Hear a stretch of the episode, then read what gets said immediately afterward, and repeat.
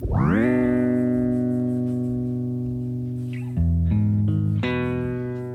sister had previously worked on fishing boats, so I thought if she could do it, I could do it. It sounded like a great adventure. Go to Alaska for a summer and work. So I contacted the company she worked for and I got a job.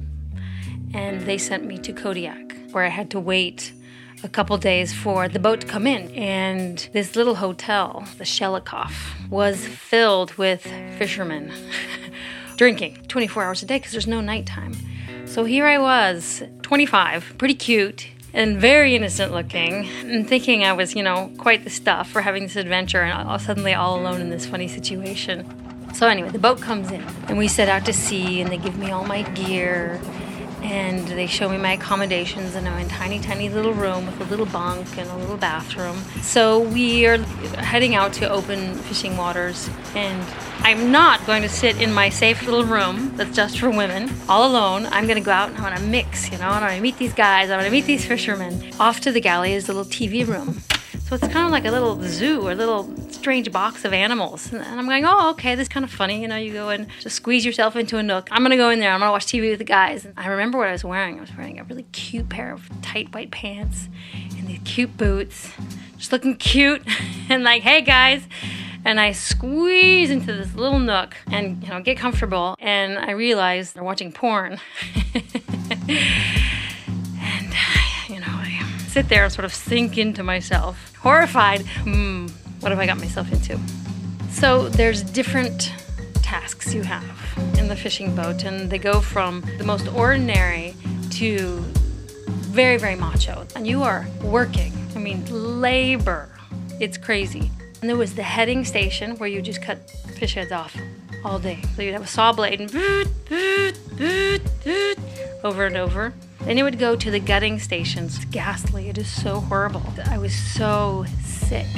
The mornings were difficult.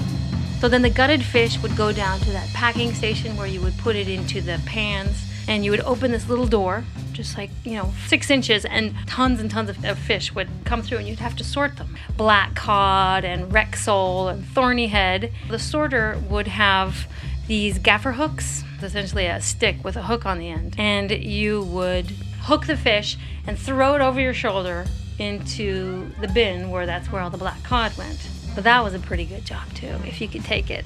The easiest thing you could do was put fish in these pans. Imagine an oversized cake pan, aluminum, and you had to fill it exactly with 20 pounds of fish. So at first, you know, you're not so good at it, but after a while you can eyeball it.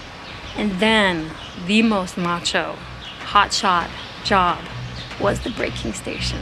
Essentially, all these pans that had been frozen, they would get unloaded onto the cart. And this cart would run on this little rail and it'd come down to the breaking station. And there were 200 pans. They weigh 20 pounds.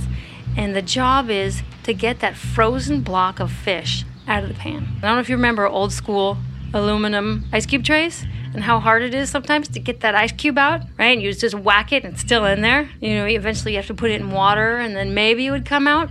Imagine that, but in a 20 pound pan. And you've got to get it out of there. Maybe my first few weeks, I just did the other jobs. But I watched and I watched that breaking station and I really wanted to do that job. I wanted to show these guys that I could do this job in the factory was this really interesting culture, culture of men that was fascinating to me. I'd always been a tomboy, and I always really kind of wanted to be in that club of boys. You know, I wanted to play football with them and I wanted to go and, you know, roam the streets and do that kind of thing. So this was fun for me in a very bizarre way. What I learned out there is that men are constantly trying to sort of posture yourself as the most powerful in the tribe. And they would do this funny thing, gesture to each other, which was they would get behind their workmate and they would do this humping move behind their coworker. And some people thought this was funny and some people would get very angry, right? They didn't like that. And this was very strange. It was a strange game to me. Back to the breaking station. I eventually got them to let me try to do a few of these pans.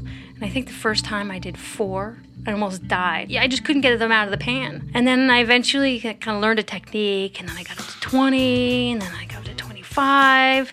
I worked at this job for 89 days. This maybe was my 40th try. I'm doing it. I'm going through these 200 pans without stopping. On this day, I got to 40 and I'm breathing hard, but my heart feels good and I feel strong and I keep going. And I'm getting towards the end and I'm moving a lot slower, but I'm still moving. There was a bit of more of a crowd. It was, I think, a source of amusement for all these guys chuckling to sit around and watch me, red faced. But as I got closer, they were we started cheering me on, and it was painful. Your hands are cramping and your forearms are cramping and your back because you're bending over. So your back is, is working, your legs are working and aerobically. So I'm getting down to the last, the last stack. There's maybe 15 and I'm getting it. I can feel it. This is it. And I get to that last pan. Absolute perfect technique. And I do it. I break it out. And you just hit it so, and it's very sweet when it pops out. It's just perfect. There's something absolutely perfect about the world when it comes out. And that last fish cube came out of that pan, and it was one of those slow mo moments where people are around you and, and they're patting you on the back and they're saying, Yes, Erin, and even the Polish guys who never even spoke to me at all were like, Yes, clapping, and, and he's, Yeah, yeah, Erin, wonderful. And then one guy came up behind me and he did that little fake humping. That thing that only the guys do to each other. And I'm overjoyed at that moment. And I was so happy because I was like, oh my God, I'm in! I'm in that club! I made it. you are listening to Snap Judgment, and to hear more stories, visit snapjudgment.org.